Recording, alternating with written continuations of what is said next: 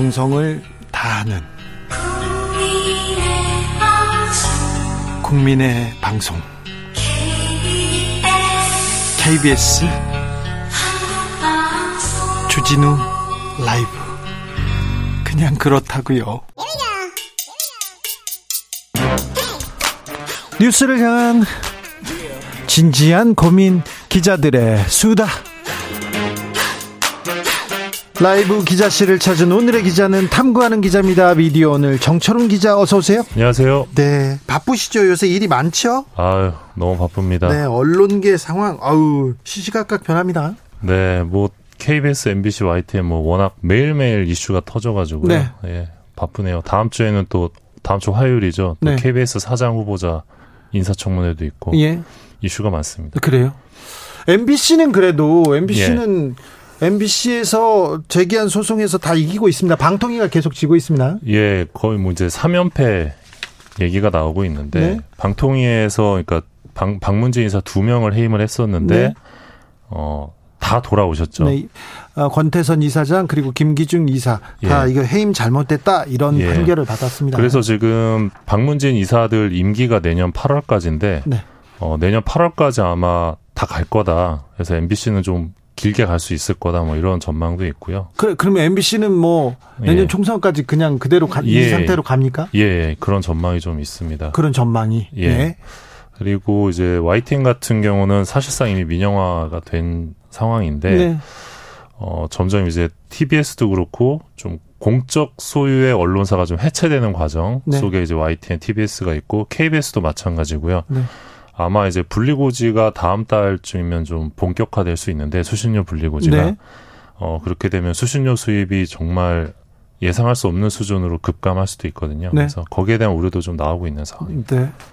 KBS 사장 인사청문회는 화요일입니까? 예, 그래서 화요일 날 아마 인사청문회 주요 이슈도 그런 이제 KBS의 분리 징수 이슈에 대한 사장 후보자의 어떤 대책, 어떤 재정을 마련을 해야 되니까요. 수익 네. 구조를 만들어야 되니까 그 부분이 하나 있을 거고 뭐 청탁금지법 논란 네. 관련돼서 하나 있을 것 같고 또 이제 아, 문화일보 기자 시절에 썼던 칼럼들. 예 그런 것들이 좀 쟁점이 되지 너무 않을까. 많이 써놨는데요. 예, 거기에서 또 논란이 될 만한 구절들이 조금 어, 이- 있다 이런 얘기도 있어요. 예, 그래서 뭐 적절히 해명하시지 않을까 예, 예. 생각합니다. 보통 인사청문회를 하면 얼마 얼마나 걸립니까? 임명까지는? 그게 이제 뭐 상황별로 다르기는 한데 그래도 이제 그 국회 절차라는 게 또 있기 네. 때문에 뭐 한 일주일이나 보름 정도로 예상하는 분들도 있는데 네. 어 대통령께서 또 뭐랄까 이게 예상 밖에 또 결단을 보이시는 경우도 많기 때문에 네. 예 언제 임명을 할지는 솔직히 가늠이 안 돼요. 그래도 강서 구청장 재보궐 선거 이후에 그 국민들의 뜻을 저 잘 따르겠다 이런 얘기도 해서 네. 임명 강행 막 만약에 야당에서 반대하면 임명 강행 쉽지 않은 거 아닐까요? 아 그래도 임명을 강행하시지 않을까 개인적으로는 예상을 하고요. 네. 어쨌든 새로운 사장이 오시게 되면 이제 네. KBS도 대대적인 변화가 좀 예상이 됩니다. 네. 예. 네. 왜 저를 쳐다보고 계세요? 네, 우리도 네. 네. 자, 자, 근데 변수가 있습니다. 변수가 있습니다. 11월에 방송법 처리하겠다. 네. 이동관 방통위원장 탄핵시키겠다. 민주당에서 얘기합니 아닙니다. 언론 단체에서 얘기하기 시작했어요. 예, 언론 단체에서도 주장을 하고 있고 민주당에서도 주장을 하고 있는 게 네. 네, 이게 좀 변수가 될 것 같긴 합니다. 네. 일단 언론 노조랑 기자협회에서 11월 1일 날 기자회견을 하면서 어, 11월에는 방송법을 처리하고 이동관을 탄핵하자 요 슬로건을 걸었습니다. 그러면서 100만 서명 운동도 시작을 했는데 네. 어, 일단은 지금 공영방송 정치 독립을 위한 방송법이 개정안이 본회의에 올라가 있는데 네. 어, 이거를 지금 민주당도 처리하겠다고 밝힌 상황입니다. 네. 그래서 이 법안 처리 여부가 일단 관건이고요. 그러네요. 예, 또 하나는 이제 이동관 방통위원장을 탄핵해야 한다. 요 주장인데 네. 어, 이동관은 합의제기구의 목적과 위상을 몰각한 채 대통령 하명 집행기구로 전락한 방통위에서 불법적 결정을 내려왔다. 이런 주장을 하고 있습니다. 언론 언론 단체들이. 네. 아, 그리고 이제 전방위적인 언론 검열 작업을 계획하고 지시했다. 이런 해임 사유를 걸고 있는데 네. 어, 구체적으로 보면 이제 이동관 방통위원장의 탄핵 사유, 언론 노조의 주장인데 일단은 공영방송 이사의 결격 사유를 무시한 임명 그리고 해임 강행 요건이 예. 하나 있고요. 예. 그리고 KBS 이사회의 사장 임명 제청 파행을 방치했다. 요 네. 대목이 있고요. 박문진 이사장 해임을 강행했다. 뭐요 대목이 있고요. 여기는 법원에서도 제동이 걸렸습니다. 예, 그리고 방송통신심의위원회의 독립성을 침해했다. 요 대목이 있고 네. 또 방통위의 파행 운영 뭐요뭐 이런 여러 대목들이 있습니다. 어 근데 이게 언론 단체만의 주장은 아니고 민주당에서 고민정 의원도 이런 주장을 하기도 했어요. 예, 지난달 27일 날 최고위원회의에서 이동관 위원장의 해임 사유가 차고 넘친다면서 이 네. 해임 사유를 여섯 가지로 나눠서 굉장히 구체적으로 설명을 했습니다. 네.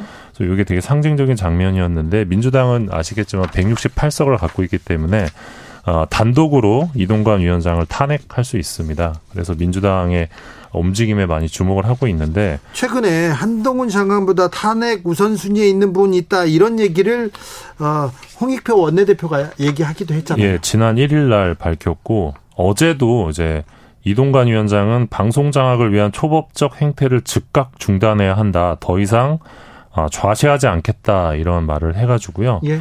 어, 이제 좀 임박한 것이 아니냐 이런 전망도 있는데 일부 언론에서는 어, 이런 민주당의 이 탄핵 정치가 역풍으로 이어질 것이다 이런 보도를 내놓고 언론에서. 얘기하는데 11월 미 이동관 탄핵설 아, 속도가 나고 있습니다. 계속해서 분지 움직입니다. 그래서 이동관 방통위원장도 한마디 하더라고요. 예, 오늘 국회에서 이 탄핵은 책임질 일이 있을 때 하는 거다. 근데 지금까지 내가 헌법을 위반하거나 법률을 위반한 일을 한 일이 없다라고 어, 이동관 위원장께서 어, 주장을 하셨고요. 민주당과 그리고 또 기자협회 언론 노조 중에서는 노조 등에서는 지금 위법한 영이, 행위를 했다, 헌법을 위반했다 이렇게 얘기하고 있고요. 예, 그리고 이제 방통위도 오늘 공식 입장을 내고 야당과 언론 노조의 탄핵 주장은 이 사실관계에 기반하지 않은 지나친 정치 공세다 이렇게 밝힌 상황입니다. 얼토당토 않고 부당하다고 이동관 위원장이 예. 얘기했는데 예.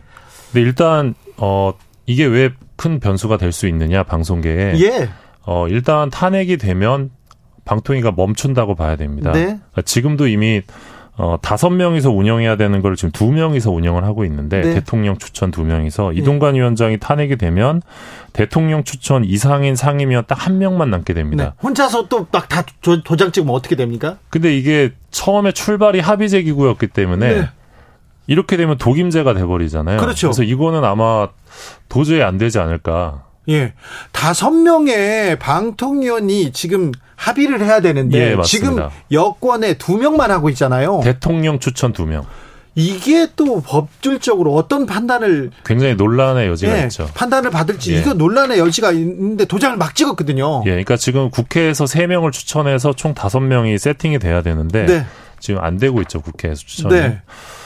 어, 그런 상황이기 때문에 어, 방통위가 스톱이 되면 네.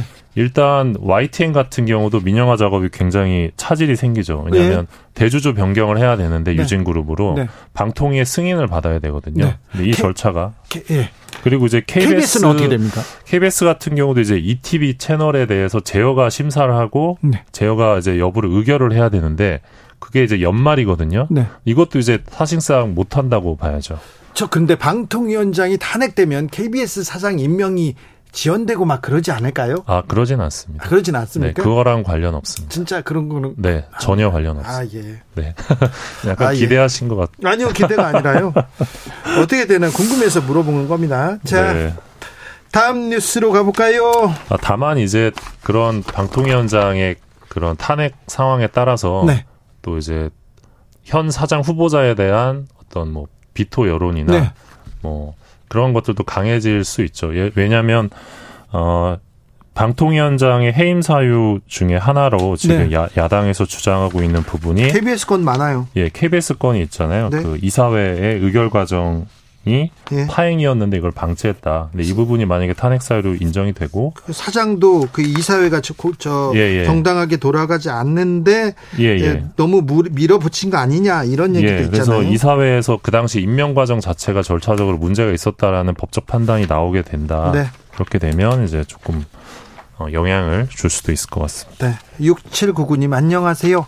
멋진 저음의 정철웅 기자님, 정철운입니다. 네. 탐구하는 기자 정철운 기자와 함께 있습니다. 다음 뉴스로 가보겠습니다. 어, 지금 지구 반대편에서 네. 어, 전쟁이 벌어지고 있는데요. 전쟁이라고 봐야 되는지 학살이라고 봐야 되는지 네. 하, 학교, 병원, 빵 급식을 빵을 타려고 줄을 섰는데 거기에 지금 예. 거기에 폭격이 지금 이어지고 있어요. 예, 이런 가운데 국경 없는 기자회가 이 가자 지구에서 팔레스타인과 이스라엘 언론인을 대상으로 자행되는 이 전쟁 범죄를 네. 국제 형사 재판소에 제소했습니다. 네. 그러니까 지금 민간인들이 대량으로 어, 사망하고 있는데 언론인들도 예외는 아닌 상황입니다. 네. 아, 국경 없는 기자회는 지난 10월 31일에 이 국제 형사재판소 검사에게 제출한 고발장에서 어, 10월 7일 전쟁 발발 이후 취재 과정에서 사망한 언론인 9명 그리고 부상을 입은 언론인 2명의 사건을 어, 적시했다고 밝혔습니다. 네. 앞서 이스라엘이 가자 지구 민간인 지역을 공격하면서 팔레스타인 언론인 8명이 사망을 했고요. 지난 7일에는 하마스 공격을 취재하던 중 이스라엘 언론인 1명이 사망을 했습니다. 네. 어, 특히 국경 없는 기자회는 가자 지구에서 팔레스타인 언론인들이 당한 공격의 경우 어, 국제인도법상 무차별 공격에 부합하며 전쟁 범죄의 요건을 갖췄다 이러면서 굉장히 우려하고 있는 상황입니다. 예. 안타까운 소식입니다만. 예. 예, 사실 이제 이렇게 전쟁 지역에서 우리가 이제 어, 분쟁 지역에서 네, 뭐 취재하는 언론인들 사실 되게 희생하는 예. 마- 당하는 언론인들 있습니다. 많습니다. 예, 항상 이제 존경심을 갖고 바라보게 예. 되는데 네. 예, 안타깝게 예, 생명을 잃고 있습니다. 지금 국경 없는 기자에 따르면 10월 7일 전쟁 발발 이후에 네. 10월 31일 기준으로 34명의 언론인이 사망을 했고 많이 죽었네요. 예, 이 중 최소 12명이 취재 과정 중에 사망을 했습니다. 예. 어, 지금 국제 언론 단체 언론인 보호 위원회에서는 지난 2일 기준으로 언론인 사망자가 최소 36명이라고 밝혔는데 더 늘어난 상황인 거죠. 네. 어, 언론인 희생 지역은 팔레스타인이 31명으로 가장 많은 상황입니다. 네. 어, 지난달 13일에는 이스라엘 레바논 접경지대에 포탄이 떨어져서 로이터 기자가 현장에서 사망을 했는데요. 네. 어, 영상을 분석한 결과 이스라엘군의 조준 사격에 의한 것이라, 것이라는 게 밝혀지기도 했습니다. 취재진은 press라는 그 완장을 차고요. 어, 그 조끼를 입습니다. press라고 이렇게 입습니다. 그런데 네, 예. 조준 사격했다는 말입니까? 예, 알고도 쐈다. 뭐 그런 지적이 나오고 있고요. 네. 그러니까 이게 굉장히 중요한 문제인 게 여기에서뿐만 아니에요. 전쟁 지역에서 참상을 알리려고 하는 기자들 조준 사격으로 많이 희생당합니다.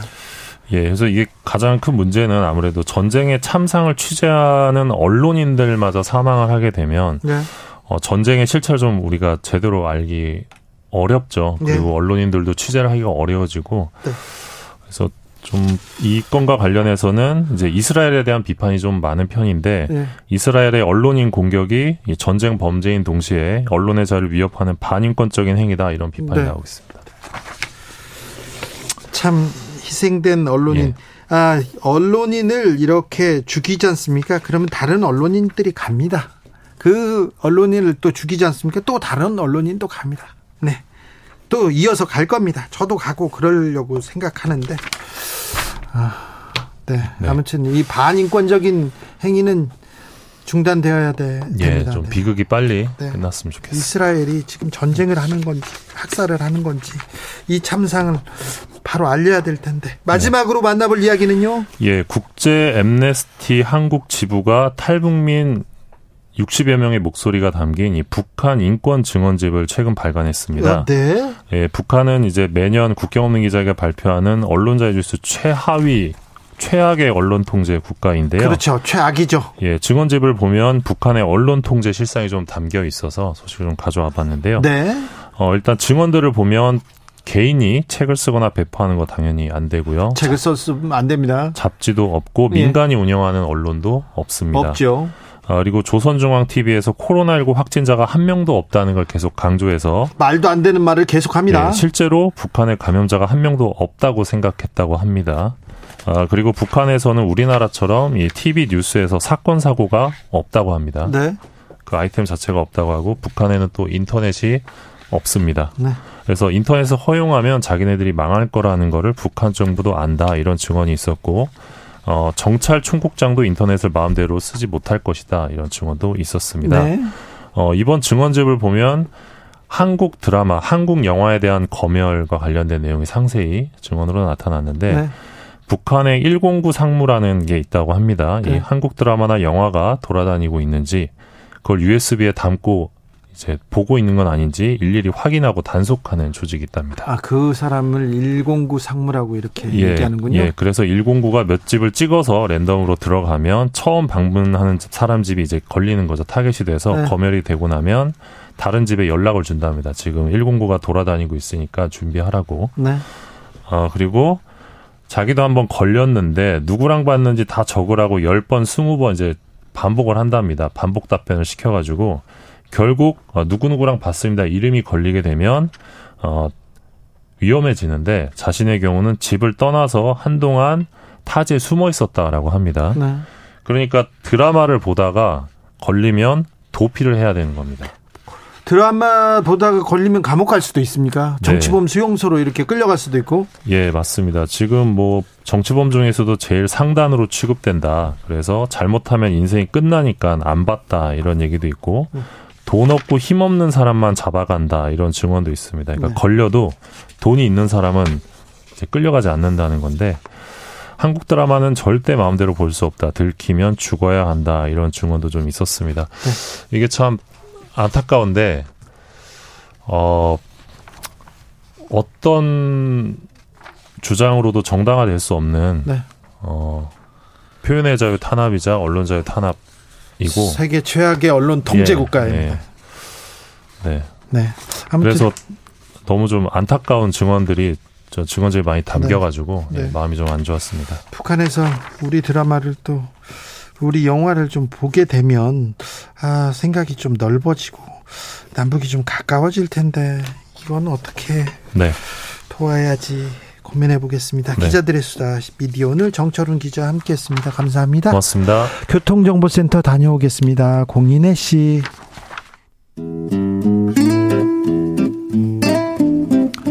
현실의 불이 꺼지고 영화의 막이 오릅니다. 영화보다 더 영화 같은 현실 시작합니다. 라이너의 시사회. 영화 전문 유튜버 라이너 어서 오세요. 네, 안녕하세요. 오늘은 어떤 얘기 해볼까요? 네, 영화계에 큰 어른이 한 분 계십니다. 네. 바로 정지영 감독인데요. 네. 올해 데뷔한 지 40년이 된 감독이시기도 하고요. 40년 됐는데 아직도 왕성하게 활동하십니다. 네, 항상 뭐 뛰어난 작품도 만들지만 사회적으로 굉장히 민감한 사건들 네. 이런 부분들을 짚어내고 또 대한민국의 현실을 비판하는 이런 감독으로 좀 되게 유명하다고 할 수 있겠습니다. 예. 굉장히 왕성하게 활동하고 계시고 네. 그리고 현역 최고령 감독이에요. 아, 그러세요? 어, 근데 되게 젊으신데. 네. 아, 젊어요. 어, 음, 나이가 젊다는 게 아니라 젊은 청년처럼 열심히 움직이거든요. 네, 맞- 맞습니다. 네, 자주 뵙게 됩니다. 네, 최고령 감독인데요. 예. 근데 사실 어떻게 보면은 그 정지영 감독님이 최고령 감독이라는 거는 좀 슬픈 일이기도 합니다. 아, 왜냐하면 그렇습니까? 할리우드는 80대, 90대까지 클린트 이스트우드 네, 냈죠. 그런 분들도 활동을 하는데 정지영 감독은 아직 마틴 스콜세이즈보다도 어린데 예. 우리나라 최고령 감독이라는 게 참 슬프긴 한데요. 어쨌든 그런 정정, 정지영 감독의 신작이 나왔습니다. 네. 바로 소년들이라는 영화인데요. 예. 이 영화는 익히 알려져 있는 1999년에 일어난 나라 슈퍼 강도 살인 사건. 네. 요걸 모티프로 한 작품입니다. 예. 이 실제 사건이 재심으로 뒤집혀진 아주 이례적인 사건이었는데요. 그렇죠. 네, 그게 이제 그간 많은 TV 프로그램에서 다뤘던 사건이기도 한데 이번 작품에서 그 사건의 실체 그리고 그 실체를 바라보는 정지영 감독의 시선 그리고 뜨거운 가슴 이분은 굉장히 가슴이 뜨거우신 분입니다. 네. 뜨거운 가슴으로 그려낸 이야기 이런 점이 아주 새로웠고요. 그리고 또 이제 영화를 위해서 가상의 인물을 등장시키기도 하고 음, 아주 강렬하게 메시지를 전달하는 이런 정지영 감독 모습 보면서 이 평생 현역은 이런 거구나 이런 생각을 하게 됩니다. 그런데 정지영 감독 아, 현실, 사회 참여적인 작품 초반에는 안 그랬던 것 으로 기억합니다. 예, 뭐 초반에는 뭐 그렇게 현실이나 이런 걸 그리시지는 않았던 것 같은데 어떻게 영화에 입문하셨어요? 어, 원래는 이제 다른 감독 김수영 감독이라는 분 밑에서 조연출을 하시다가 김수용 감독이요? 네, 한참 오래된 분이시죠. 예. 그러다가 83년도 예, 82년이라고도 하지만 정확히는 83년에 안개는 여자처럼 속삭인다라는 작품으로 감독 데뷔를 했습니다. 아, 안개는 여자처럼 속삭인다. 네, 그때부터 해서 이제 작품을 다섯 편 정도 내셨는데, 네. 근데 특별하게 80년대에 주목을 받지는 않았지만 90년대에 이제 남부군, 남부군, 네. 네, 남부군이라고 하는 정말 역사적인 영화입니다. 네. 이 작품을 하면서 이제 엄청난 어, 흥행도 하고 비평에도 성공해서 정말 대단한 감독이라는 평가를 받게 됐어요. 네. 그리고 나서 이제 하얀 전쟁, 하얀 전쟁.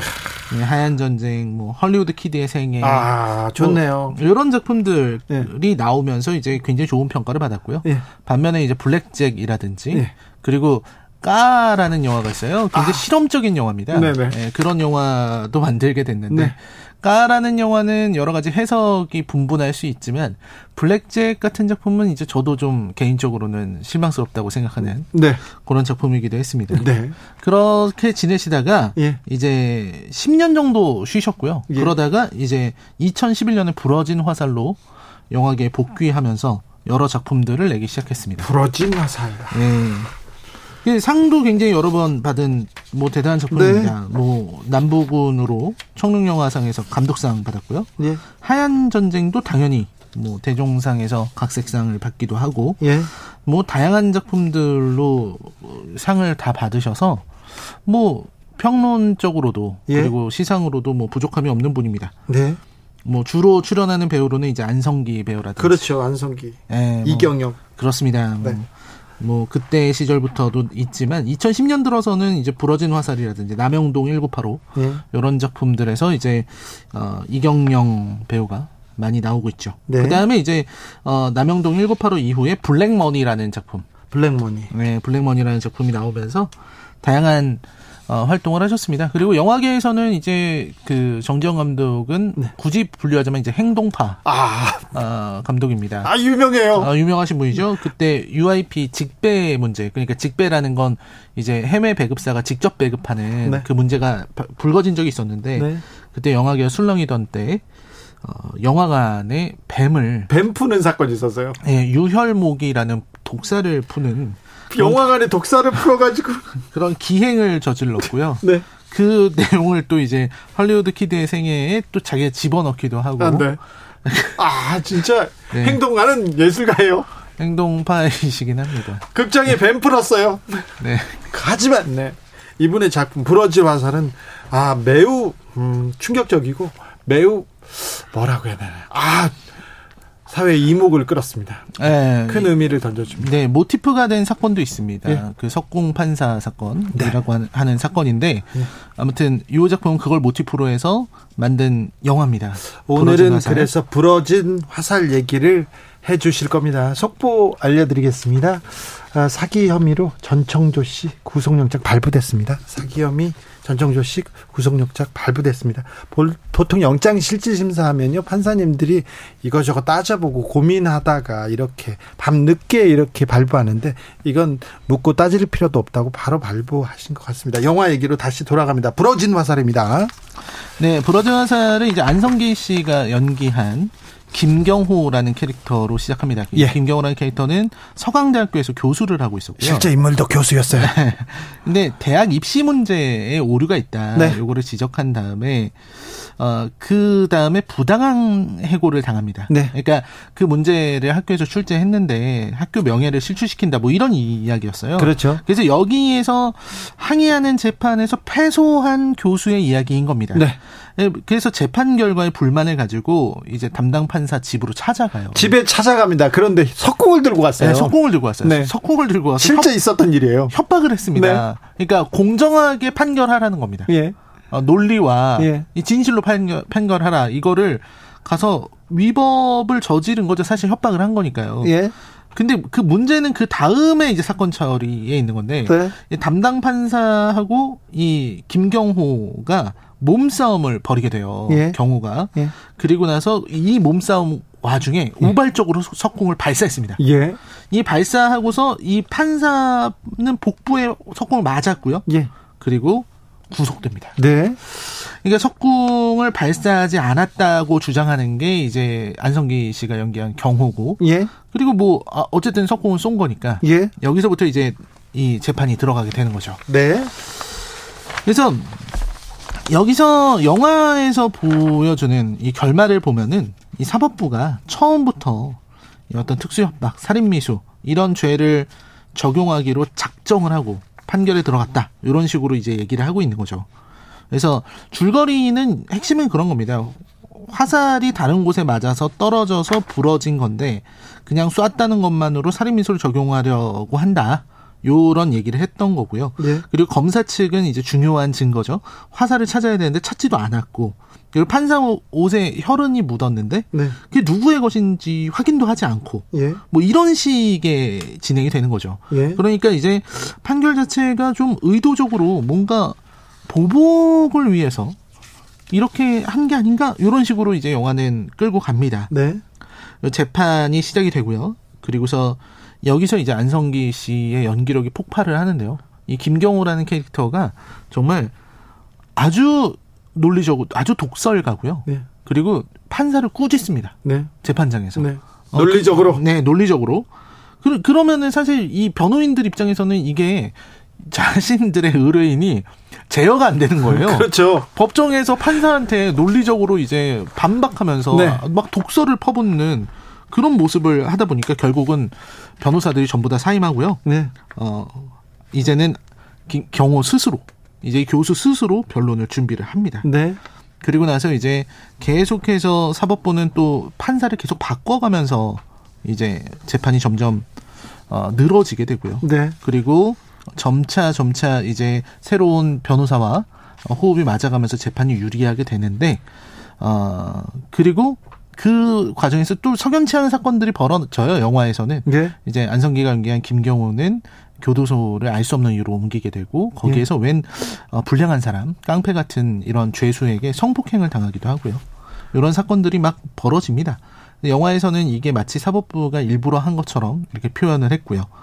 그리고 이제 마지막에 어, 판사가 계속 바뀌고 마지막에 이제 문성근 배우 문성근 씨가 네.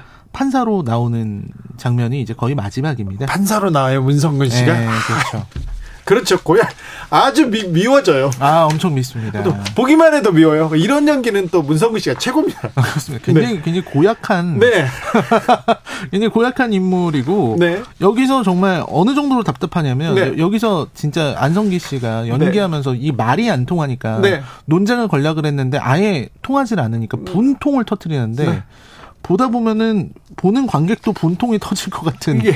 그런 연기를 보여주시고요. 그렇죠. 결국 재판은 변호사 혼자 진행을 하게 되는데 네. 박원상 변호사. 예, 결말은 이제 4년 징역형을 받게 됩니다.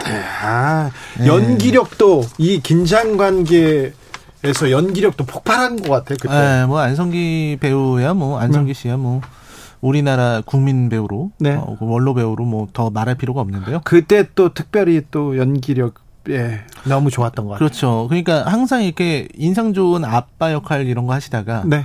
이런 연기에서 이렇게 고집을 보이고 예. 네. 그리고 공격적이고 네. 광기에 사로잡힌 면도 보이고요. 네, 정말 대단한 연기였다는 생각이 듭니다. 네. 물론 문성근 판사도 네, 문성근 판 이야. 그냥 앉아 있기만 해도 네. 나오는 순간부터 예사롭지 않았습니다. 그렇죠. 하, 이 그, 도끼 광기 도끼. 너 한번 어, 저런 사람 만나면 어떻게 하나 막 이런 생각. 사실 굉장히 인성은 굉장히 좀 편, 온유하신 분인데 이런 연기는 잘하세요. 네. 과연 연기일까 이런 생각이 가끔 들기는 합니다. 악역 배우들이 그런 면들을 많이 보이시죠. 그렇죠. 네. 자, 라이너가 이 영화를 추천하는 이유가 있습니다. 에, 일단은 그 이 얘기는 너무 명확한 것 같아요. 견제받지 않는 권력. 네. 이 권력은 너무나도 위험하다. 네. 그리고 우리가 가진 사법 체계는 결코 안전하지 않다. 네. 이러한 간단한 우리가 다 알고 있는 사실이잖아요. 네, 네. 그런 간단한 진실을 굉장히 자세하게 치밀하게 표현한 영화이기 때문에 꼭 추천하고 싶었습니다. 그러니까 모든 것을 이제 법대로만 법으로 해결하려고 하는 것이 타당해 보이지만 만능이 아니라는 거. 네. 그러니까 정지영 감독이 소년들에서는 사실 부당한 수사로 인해서 피해자가 된 네. 이런 소년들을 다루고 있는 거잖아요. 네. 최근작에서. 네. 그리고 부러진 화살에서는 이 사법 체계의 문제점. 네. 요 부분을 다뤘습니다. 부러진 화살에서 자신들이 옳다고만 얘기하는 게 아닙니다. 사법 체계가 문제가 있을 수도 있다. 완벽하지 않다는 얘기를 지적하는 거예요. 그렇죠. 네. 어, 신이 아니잖아요. 그렇죠. 신도 아니고 네. 어, 완벽하지도 않고요. 네. 우리는 항상 잘못될 수 있다는 것을 염두에 둬야 되는데 네. 그런 부분들을 얘기를 해야 될 것 같습니다. 근데 이 영화가 실화로 계속 겹쳐 겹쳐 보여요. 네. 저는 실화를 취재했던 기자 기자여서 그 아. 석공 어, 그 교수를 만나 뵙기도 했었어요. 그리고 음. 자료를 다 읽어보기도 해가지고 이거 영화를 보는데 영화를 보는 건지 이게 그냥 다큐를 보는 건지 계속해서 음. 네 오간 현실과 현실과 이 그 현실과 영화가 왔다 갔다 했습니다. 네. 아, 뭐 저는 뭐 실화에 대해서는 뭐 주진우 기자님처럼 잘 알지 못하겠지만 그래도 실화 저도 쭉 읽어봤거든요. 예. 근데 실화에 대해서 생각을 좀 해봐야 됩니다. 이 영화는 실화를 다룬 그런 다큐멘터리가 아니고요. 예? 실화를 바탕으로 정지영 감독이 창작한 작품이다. 이거를 좀 명확히 해야 될 것 같아요. 맞습니다. 왜냐면 실화라고 하기에 만약에 이걸 실화로 본다면 그러면 안 돼요. 왜곡이 너무 심하고요. 네, 실제 사건과는 거리가 멀고 네, 어, 사실, 그리고 또 이 영화 나왔을 때는 약간 좀 일방적인 주장을 편향되게 담은 거 아니냐. 네. 이런 비판도 많이 받았었기 있었어요. 때문에 예, 예. 어, 이 영화를 보실 때 그런 부분에서 좀 거리감을 두고 관람하시면은 더 네. 좋을 것 같습니다.